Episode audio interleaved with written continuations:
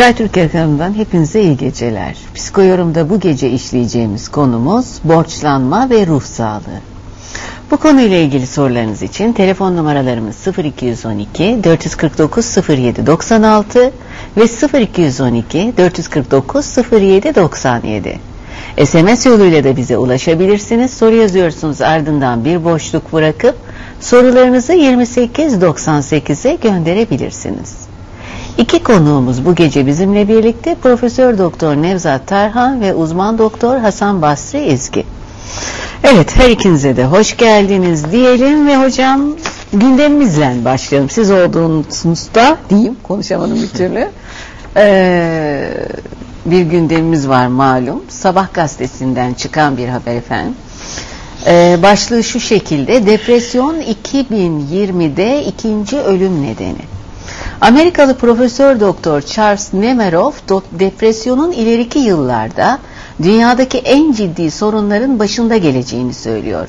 Elde edilen bilimsel verilere göre genellikle uykusuzlukla başlayan depresyon hali 2020 yılından itibaren kalp hastalıklarından sonra insanların ikinci ölüm nedeni olacak.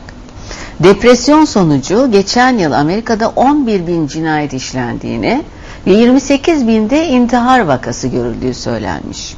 Ayrıca depresyonun en çok Japonya ve Macaristan'da görüldüğünü vurgulayan Nemerov, Türkiye'deki depresyon oranının da dünya ortalamalarında olduğunu dile getiriyor şeklinde birçok yazı var burada. Kadınlar çok depresif şeklinde başlıklar falan da var. Evet hocam şimdi 2020 yılı gerçekten Hani hep böyle yıllara göre endekslenmiş haldeyiz neredeyse. Şu yılda işte kıyamet kopacak. Şu yılda dünya şöyle olacak.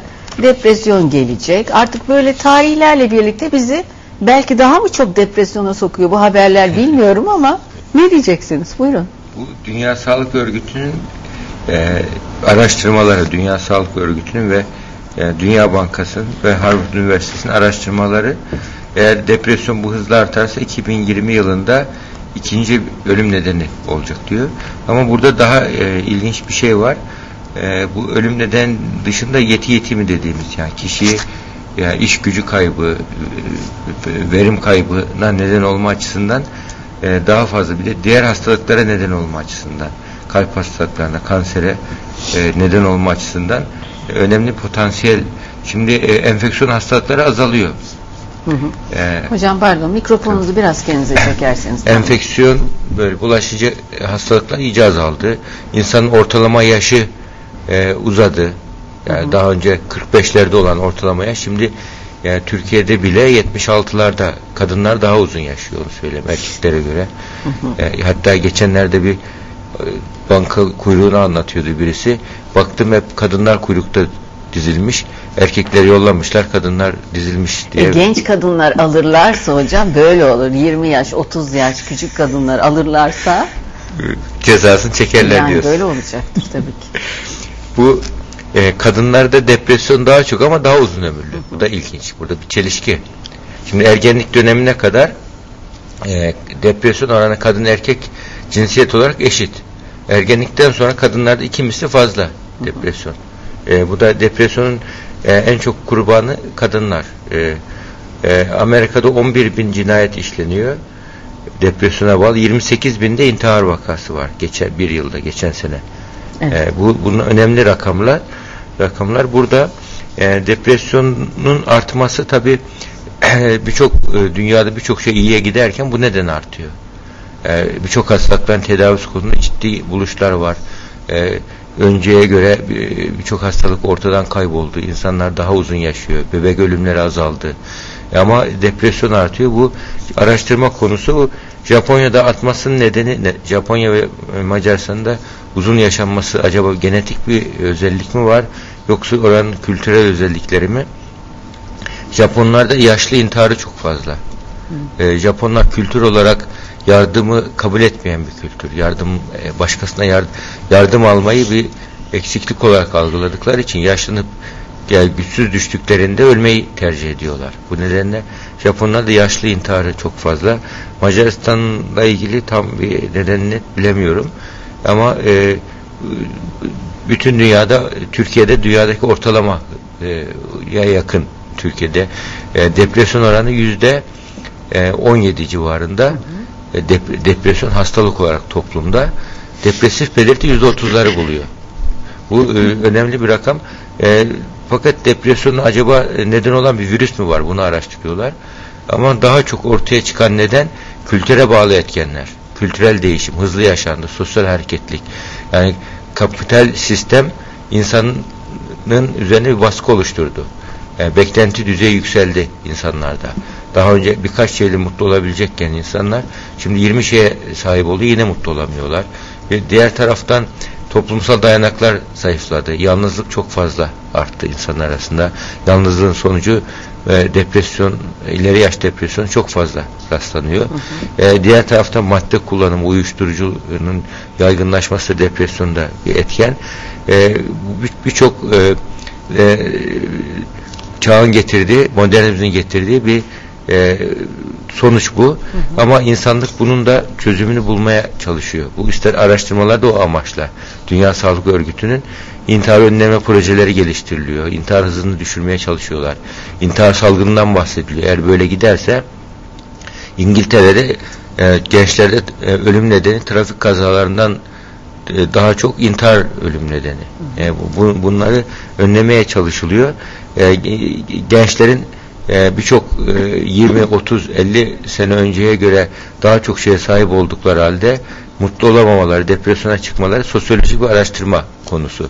Ama sonuçta bu e, tıpta e, yani ikinci ölüm nedeni olacak derecede yaygınlaşması e, burada e, bu Amerikalı araştırmacının Nemerov da e, bilinen ünlü bir e, birisidir. NASA'da da çalışan, biyomedikal alanında çalışan, e, horm depresyon hormonlar arasında ilişkileri konusunda ciddi e, çalışmalar olan e, kişidir.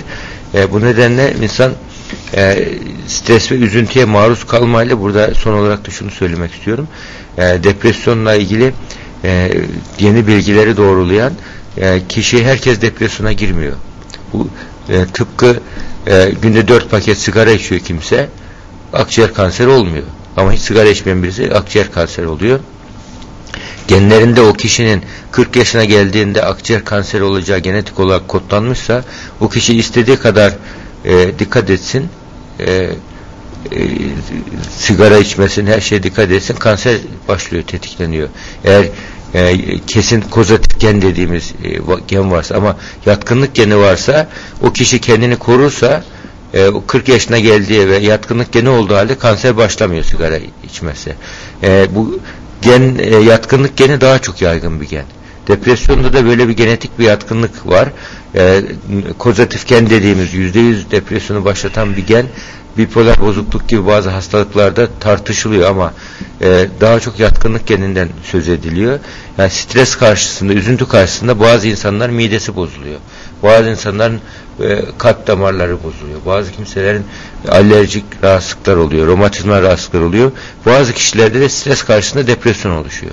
Yani stres e, diğer hastalıklar gibi ayrı bir klinik e, antite, klinik bir e, durum. E, bu depresyon beynin bir bölgesinde kişinin mutluluk seviyesiyle ilgili kimyasallar azalı veriyor stres altında. Hı hı. Ama başka keside e, organlar etkileniyor. Bu nedenle depresyonun strese de diğer hastalıklar gibi ilişkisi var. Yani stres olmadan depresyon olabiliyor. Ama e, burada stres etkeni önemli bir etken depresyonda. Siz e, anlatırken hocam şeyi düşündüm. E, Japonya'da en fazla olmasının sebebi acaba sürekli çalışıyorlar, çok az tatil yapıyorlar ve yaşlılıkta da e, dediğiniz çok fazla rastlanıyor. İşsiz kalınca kendilerini boşlukta hissediyorlar gibi böyle bir işsizliğe Tabii. bağlı bir şey olabilir mi bilemiyorum. Tabii, Tabii. araştırılması gerekir ama. Tabii o ileri yaşlarda e, Japon toplumunda sosyal e, dayanaklar e, güçlü aslında. Sosyal dayanaklar güçlü. Fakat bireye çok sorumluluk yüklüyor Japon Hı. kültürü. Yani bireye sor, her sorunu kendin çözmelisin tarzında yetiştiriliyor. Çalışmayı kültürel olarak çok özendirilen bir kültür. Yani çalışmayı ve e, e, uzak doğu dinler içerisinde Şintoizm kültür olarak dünyevi bir kültürü çağrıştırıyor. Yani bütün dünya, dünyevi hedefleri e, Budizm dünyevi hedefleri değil, uhrevi hedefleri e, hedef e, amaçlar. Hı hı. Yani kişi bu dünyada e, e, ya çalışması gerekmez, e, e, ölümden sonrasını amaçlaması gerekir tarzında bir yaklaşım var. E, bu, bu yaklaşım Hristiyanlıkta da var. Yani Hristiyanlığın özünde var. Kilise e, bunu yaptığı için Orta Çağ e, Avrupası çok e, geri kaldı. Bütün dünyadan çok geri kaldı. Kiliseyi değiştirmek zorunda kaldı. Rönesans'ın ve reformun olması için. Ama yani İslam coğrafyasında bu şekilde olmadı. İslam coğrafyası ikisinin dengesini kurmaya çalışıyor. Ama Musevi dininin verdiği kültürel özellik olarak onlar da dünyeviliği çok önem verirler. Mesela Musevi kültüründen yetişenler 50 yaşına kadar çalışırlar çılgınca. Ondan sonra bütün kazandıklarını harcamak isterler. Hı. 50 yaşından sonra daha fazla çalışma, harcamak, eğlenmek isterler o kültürün özelliği. E, bu dünyada kazanıp bu dünyada her şeyi bitirmek gibi bir yaklaşımları vardır. E, Japonların özellikleri de e, bu şekilde. E, bu nedenle çok e, çalışıyorlar hırslılar ve dünyada bu özellikleri nedeniyle de e, fark atan bir kültür oluşmuş. Bu özellikleri de yalnız kalıyor ileri yaştaki yaşlılar. Hı. Özellikle kadınlar e, Japon kültüründe kadınlar çok değersizdir. Yani e, halen yani birçok uyku hatta e, Amerika'daki uyku laboratuvarını e, dünyada uyku laboratuvarlarını kuran İsmet Karacan Hoca anlatmıştı. Bir Japon onlarda ciddi bir şekilde çalışıyor. Çok başarılı oluyor. Japon uzman oluyor e, ve ona klinik açtırmıyorlar Japonya'da kadın Hı. diye kadın yapamaz diye ben e, resmi yazı yazdım yani bütün bunu e, teşhir edeceğim diye ondan sonra açtılar dedi ha. Japonya'da yani böyle bir kültürel özellikleri var e, kadını ikinci konumda tutma tarzında e, uzak doğuda vardır e, bu, bu özellikler e, tabii her kültürün özellikleri hastalıkların oluşmasında kültürel hı hı. bunun için psikoloji üç kelimede toplanıyor. Akıl, beyin, kültür tarzında. Evet. Beyinsiz bir psikoloji, kültürsüz bir psikoloji ve e, e, bunun sonucunda da bunları organize eden bir akıl olmadan psikolojiyi tanımlamak doğru olmaz. Yani kültür ve beyin ikisini beraber ele almak gerekiyor. Yani depresyonun artmasın, artmasında da sadece bir genetik değil, kültürel etkenler de önemli rol oynuyor. Burada popüler kültür, Hollywood kültürü burada çok sabıkalı. Bunu söyleyeyim. Hı hı, Evet, peki hocam teşekkürler. Aslında bu konu son derece uzar uzardı. Aklıma bir sürü şeyler geliyor ama öbür konuya geçelim hemencecik. Efendim borçlanma ve ruh sağlığını konuşacağız. Ee, SMS ile de sorularınızı iletebilirsiniz. Soru yazıyorsunuz ardından bir boşluk bırakıp 2898'e sorularınızı gönderebilirsiniz. Evet Hasan Bey, şimdi borçlanma ve ruh sağlığı dediğimiz zaman bu aralarda en çok gündemde olan konu bu. Kredi kartı mağdurları, borç içinde yaşamak, ruh sağlığını nasıl etkiliyor acaba? Güncel bir konu. Hı hı. Şimdi atalarımız e, borç yiğidin kamçısıdır demişler. E, yiğit olunca herhalde oradaki kastedilen akıl sağlığı yerinde olan insanlar için borçlanma bir kamçı olabiliyor. Şimdi borç e, yapabilmek için e, belirli bir e, aklın e, fonksiyonlarının yerinde olması gerekiyor. İşte gerçeği test etme, muhakeme edebilme, idrak edebilme, gelir gider dengelerini sağlayabilme. Bunların dikkate alınması gerekiyor borçlanma yapılırken. Şimdi biz borçlanma ve ruh sağlığı deyince e, farklı açılardan bu konuyu değerlendirmemiz gerekir diye düşünüyorum ben. Öncelikle e, borçlanmanın e, çok sık görüldüğü ruhsal hastalıkları konuşabiliriz pratikteki. Bu insanların e, borçlanmadan uzak tutulması gerekiyor. Diğer taraftan borçlanmanın sağlıklı insanlar üzerindeki etkisi, onlarda ortaya çıkarabileceği ruhsal bozuklukları ele almak gerekiyor. Bir de tabii ki olayın sosyal yapıya etkisi, sosyal yönünü değerlendirmek gerekiyor. Hı hı. Şimdi günlük pratiğimizde baktığımız zaman biz akıl hastalıklarında e, genel olaraktan e, pratikte uygulamalar var. Ben birkaç tane örnek vermek istiyorum. E, 60 yaş üzerindeki bir insan eğer kendi mallarından bir tanesini satmak isterse noterden psikiyatristlere hemen yönlendiriliyor ve şu soru bize soruluyor. Akıl şuur serbestiyeti yerinde midir diye. Şayet akıl şuur serbestiyeti yerinde değilse yani ruhsal herhangi bir sorunu varsa o zaman e, satışını gerçekleştiremiyor kişi. Benzer şekilde herhangi bir psikiyatrik hastalığı varsa mahkeme bizlere soruyor. Bu kişi e, vesayet altına alınmalı mı? Müşavirlik e, at, müşavir atanmalı mı? O şekilde sorular geliyor bizlere. E, bunun esprisini eğer bir ruhsal hastalık varsa vasi atanırsa tüm medeni haklarından mahrum kalıyor hasta. Hı hı. Veya işte kısmi e, kısıtlama getirilecekse müşavir ataması yapılıyor. Dolayısıyla o kişi medeni haklarını belirli bir ölçüde kullanabiliyor. Şimdi e, pratikte baktığımızda silah raporu verirken e, veya ehliyet verirken ruhsal muayeneler yapılıyor ama e, kredi kartı uygulamasında böyle bir kısıtlama içine gidilmiyor veya böyle bir araştırma içine gidilmiyor. O zaman insanın aklına şu soru geliyor. E, ruhsal hastalığı olan insanlar kredi kartı alabilirler mi? Alırlarsa nasıl bir borçlanma içine girerler? Kontrollü bir borçlanma mı olur bu? Yoksa e, kontrol dışı olup mağdur mu olurlar? Ben günlük pratikte görülebilecek hastalıkları şöyle e, özetlemek istiyorum. E, manik depresif hastalarda spesifik olarak e, çok e, belirgin olarak görüyoruz biz borçlanmayı. İşte aşırı alışveriş yapmalar, uygunsuz senetlere kefil olmalar, e, başka tanımadığı insanlara kefil olma, e, bir anda iş kurmaya kalkma, gibi manik hastalarımızda biz çok sık görüyoruz ve çok ciddi borçlanmalara giriyorlar. Yüksek rakamlar e, neredeyse hastalık sonrası kişinin fark edip depresyona girmesine sebebiyet verecek rakamların altına imzalar atabiliyorlar, borç altına girebiliyorlar. Manik depresif hastalıklarla birlikte e, en çok akla gelebilecek olan demans hastalarımız bu konuda çok mağdur olabiliyor. Ee, Alzheimer e, hastalığı olan bir kişinin e, bir senede e, imza atmasını düşünün veya kredi kartı sahibi olduğunu düşünün. Hı hı. Çok rahatlıkla e, belirtilen kurallara uyamaması, e, sebep sonuç ilişkisi kuramaması, olayları idrak edememesi ve çok ciddi borçlar altına girmesi mümkün. Hı hı. Bu şekilde bir hastamızın kredi kartı mağdur olması çok çok normal geliyor insana. Diğer gerçeği test etmesi bozulan psikos hastalarımız var. Şizofren hastalar gibi. Bunlara e, bugün biz pratikte kredi kartları verilebildiğini biliyoruz. E, örnekleri var e, ve raporlu olmasına rağmen kişiler kredi kartları veriliyor ve bunlar mağdur oluyorlar ve bankaların hadsi altında kalmak zorunda e, bırakılıyorlar. Diğer taraftan e, birkaç vaka biliyorum. E, takıntı hastalarında çok görüyoruz. Takıntı boyutunda alışveriş yapanlarda, e, obsesif tarzda alışveriş yapanlarda ciddi borçlanmalar ortaya çıkabiliyor. Dürtü, dürtü kontrol bozukluğu olan alışveriş hastalığı gibi e, rahatsız olan, olan insanlar da yine e, kredi kartı mağdur olabilecek veya ciddi borçlanmalar altına girebilecek e, aday hastalarımızdan bir tane bir grup. E, diğerleri işte kişilik bozuklukları olabiliyor. Bir antisosyal kişiye kredi kartı verdiğiniz zaman e, sonucunu kestiremiyor veya kurallara uymuyor. Sonra kefilleri mağdur oluyor gibi örnekler var. E, alkol ve madde kullanım bozukluğu olan bir insanın e, borçlanması çok sık gündeme geliyor. E, kronik alkolik bir hastanın e, düşünün kredi kartını ne kadar kontrollü kullanabilir veya ne kadar kontrollü borçlanma yapabilir. Bu mümkün olmuyor. E, bir tane vaka örneği sunmuş arkadaşlar Ankara Üniversitesi Fakültesi Psikiyatri'de. E, erişkin e, hiper, e, dikkat eksikliği hiperaktivite e, sendromu tanısı almış bir hastada tek bulgu olarak sürekli kitap almaya bağlı aşırı borçlanma belirtisiyle e, doktora başvurmuş.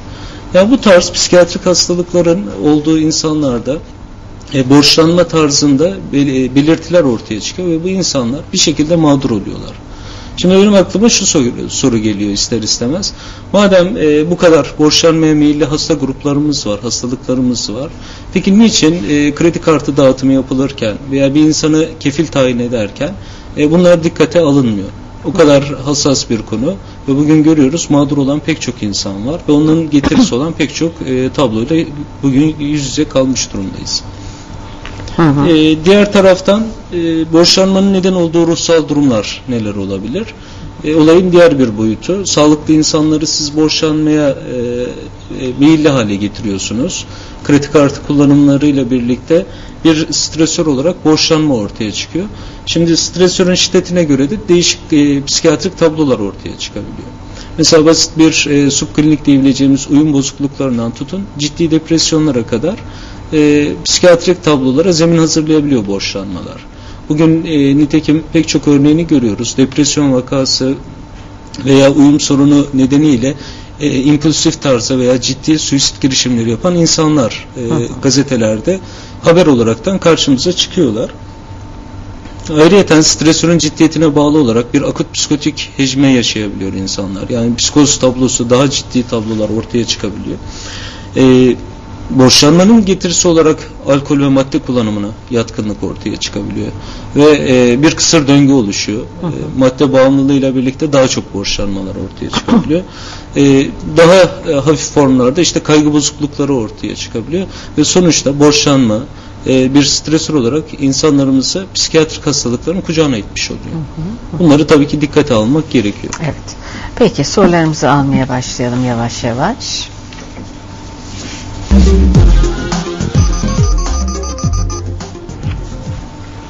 İstanbul'dan Funda Hanım. Funda Hanım buyurun efendim. Merhaba iyi yayınlar. Merhabalar. Ee, nasılsınız? Sağ olun. Ee, ben babam hakkında konuşmak istiyordum. Hı hı. Ee, şimdi şöyle bir şey var. 2-3 sene önceden beri kredi kartlarına borçlanma yapıyor. Hı hı. Ee, ve e, şöyle söyleyeyim. Kumar oynama hastalığı var. Evet. Ee, ve hani bir sorun olduğunu bize açıklamıyor.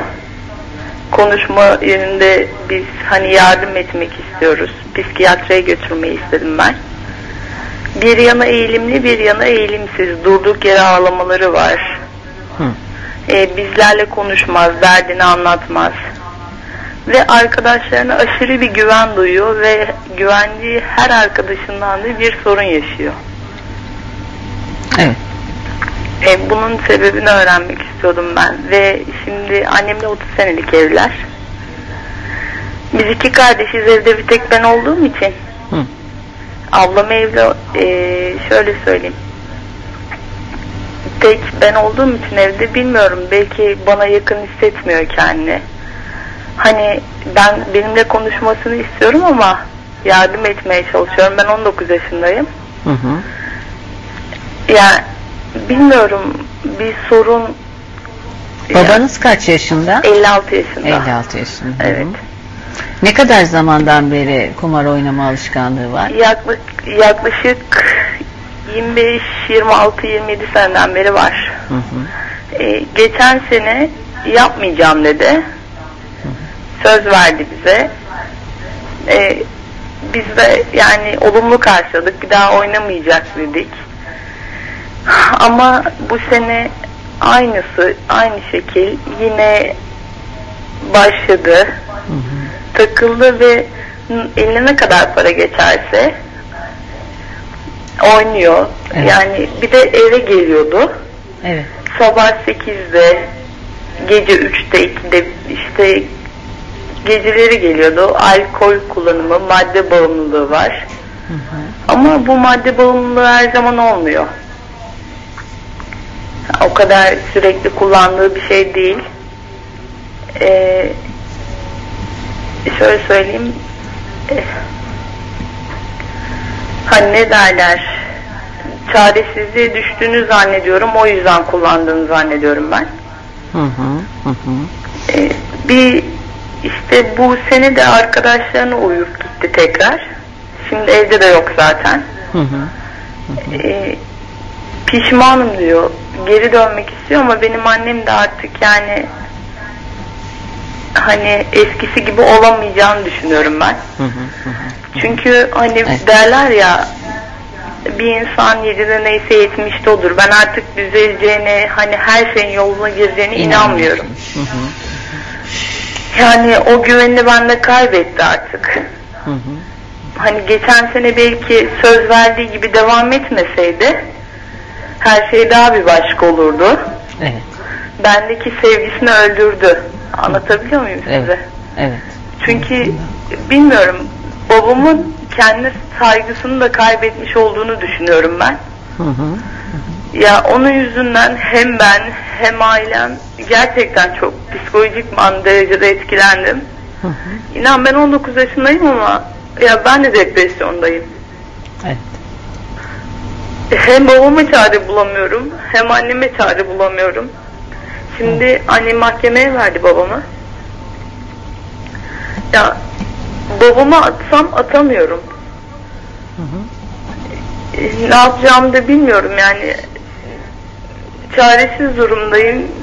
Sizlerden yardım istedim. Peki Funda Hanım. Peki efendim. Teşekkür ediyoruz aradığınız için. Bakalım hocamız ne söyleyecek. Ben teşekkür ederim. Hı hı. İyi geceler.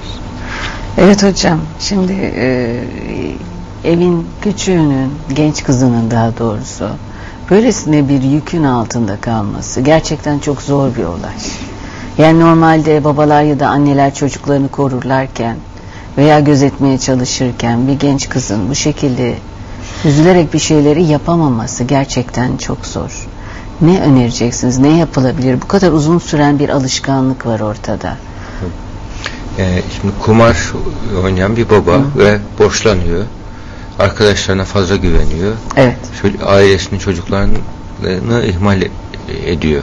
Şimdi burada 19 yaşındaki bir genç tabi bundan ister istemez e, zedeleniyor, örseleniyor.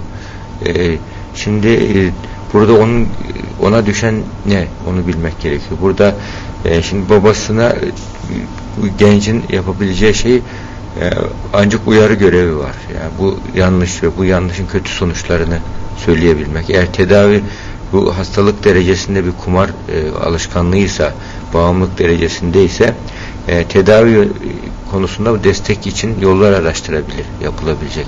E, genellikle kumar e, bağımlılığının alkol bağımlılığı gibi e, bir bağımlılık olduğu son yıllarda. Yani kişi ancak beyinde dopamin tarzı kimyasallar var, mutluluk kimyasalları. Böyle bir oyun ortamında ancak beynine salgılatabiliyor. Bunu öğrenmiş kişi. E, bunu tedavi etmek e, kolay değil ama mümkün. Yani o yönden bir şey yapılabilir.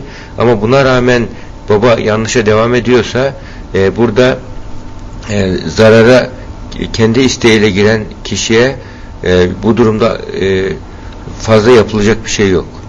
Yani o böyle durumlarda şefkat göstermek çok doğru değil. Zarara kendi isteğiyle, kendi e, bilerek şuurlu, sağlıklı bir kimsenin girmesi durumunda bazı şeyleri yaşaması gerekiyor. Bir bedel ödemesi gerekiyor.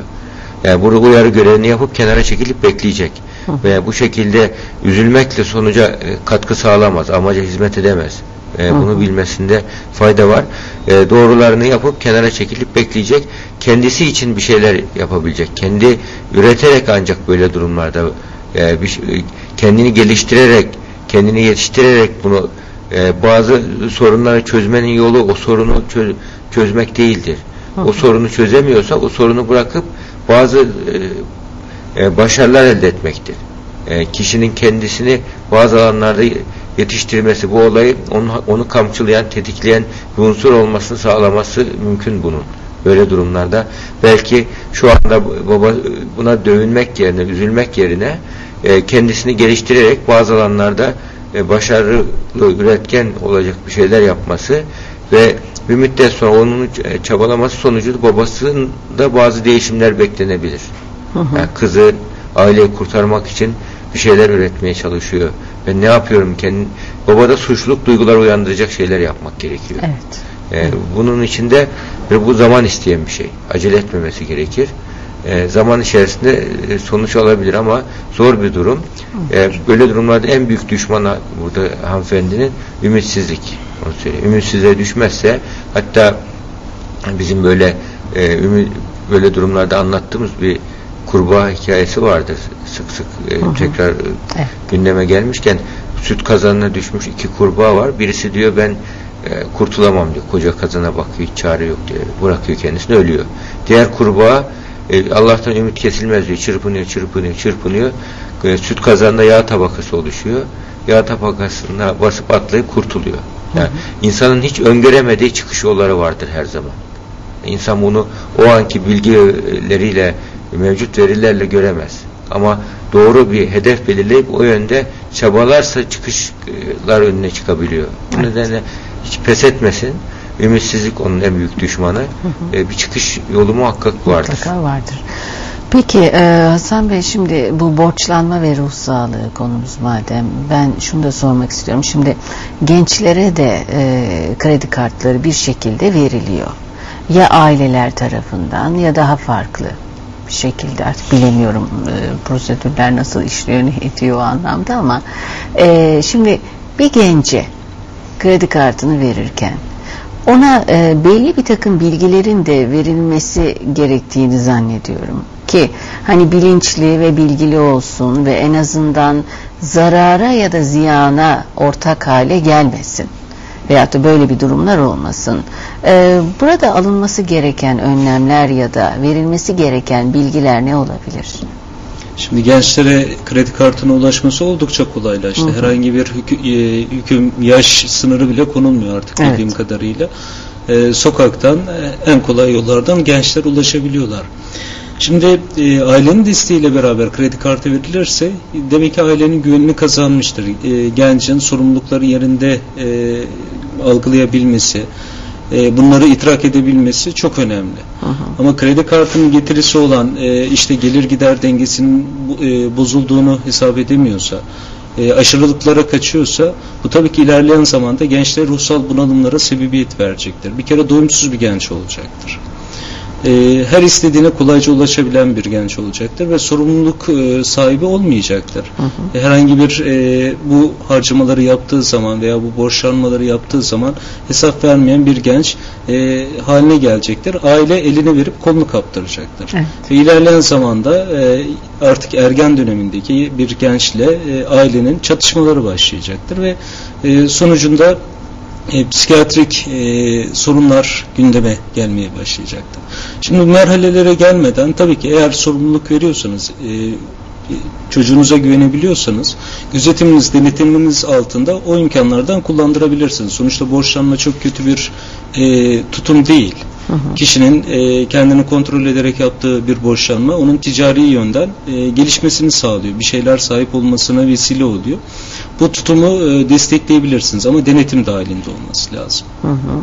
Yani Evet. gençlerin bu konuda da aydınlatılması lazım. Diğer sorumlulukları nasıl alıyorlarsa, öğrencilik yıllarında nasıl okuldan, e, derslerinden sorumlularsa, anne babaya karşı sorumlulukları varsa, bu kredi kartı meselesinde de yaptıkları harcamalardan sorumlu olduklarını bir şekilde onlara anlatmak, e, belki çaktırmadan, belki fark ettirerekten, onu tam bilemiyorum, e, denetim altında tutmak gerekiyor. Sonuçta denetimi kaçırdığınız zaman sonuçlarına da katlanmak zorunda Evet, kalıyorsunuz. evet. Bu bir nevi aslında belki de hani cep telefonlarının çok fazla kullanılması da bunların içerisinde. Benzer mekanizmalar. Hı hı. Tabii ki. Yani tüketim e, köleliği diyoruz. Tüketim kölesi haline getirmemek lazım çocuklarımızı.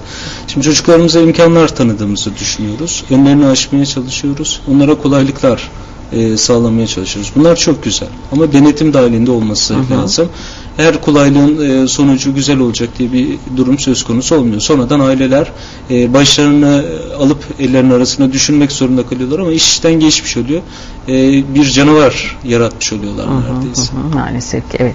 Peki bir telefonumuz daha var onu da alalım.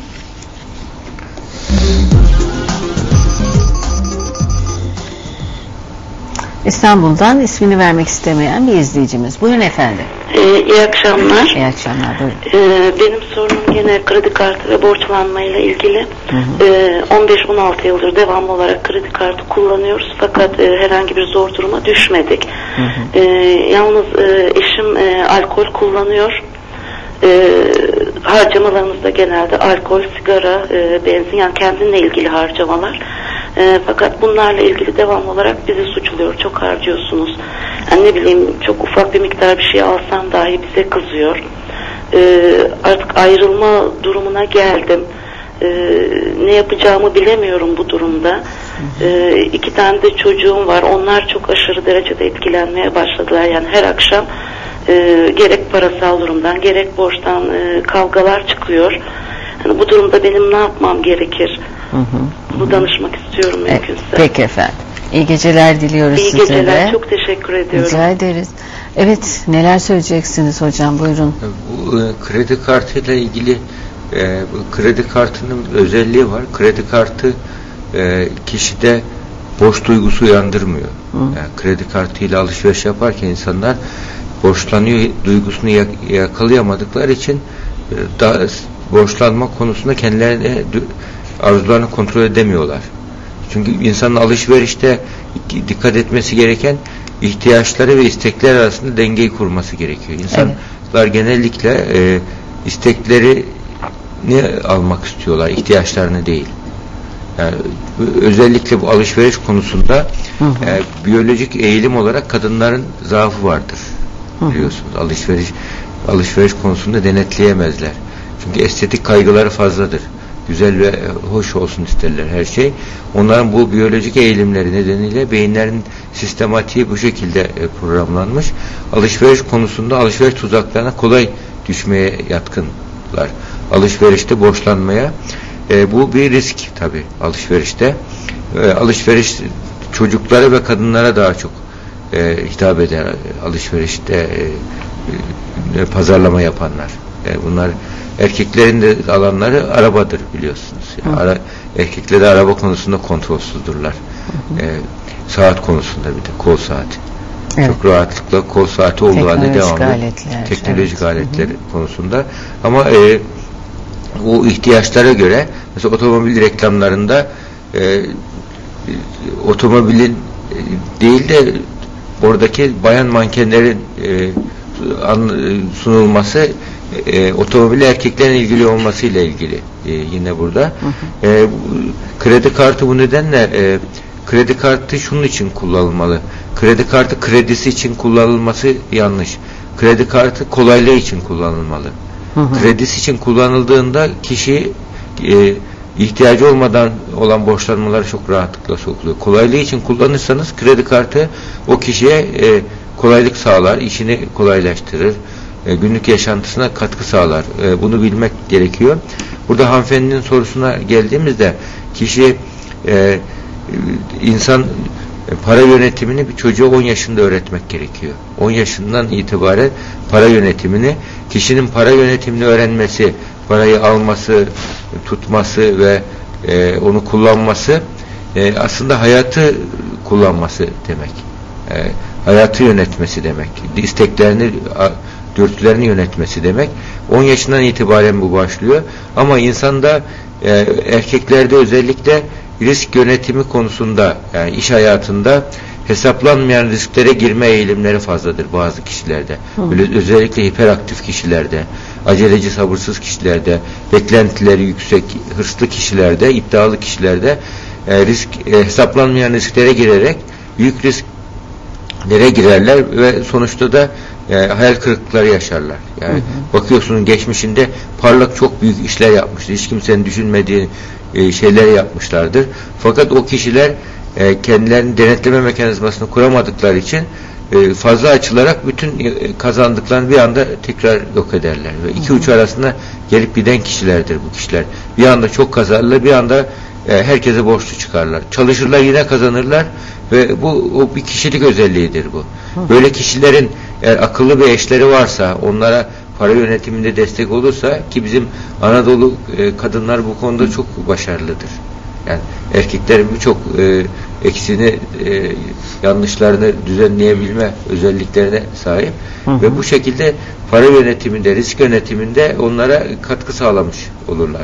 Yani burada hanımefendi bu nedenle e, burada e, danışarak hareket etsin. Ailedeki diğer büyüklere riske girerken hesaplanabilir bir riske mi giriyor? Yani ne derece e, artılarını eksilerini hesaplayabilmiş. E, bu konuda e, bir paylaşım e, yapabilir belki. E, böyle bir şeyin faydası olabilir. Hı hı hı. Çünkü e, demin izleyicimizin söylediği hocam bir şey daha vardı. Hep e, sanki ben suçluymuşum gibi siz yaptınız bütün bunları şeklinde de bir şey söyleniyor. Bu Yani burada klasik şeydir canım. Tepkisidir. Yani çocuklar hatta çocuklarda problem olduğu zaman çocuğun iyi özelliklerini benden kötü özelliklerini senden aldı Evet, karısına evet. erkekler.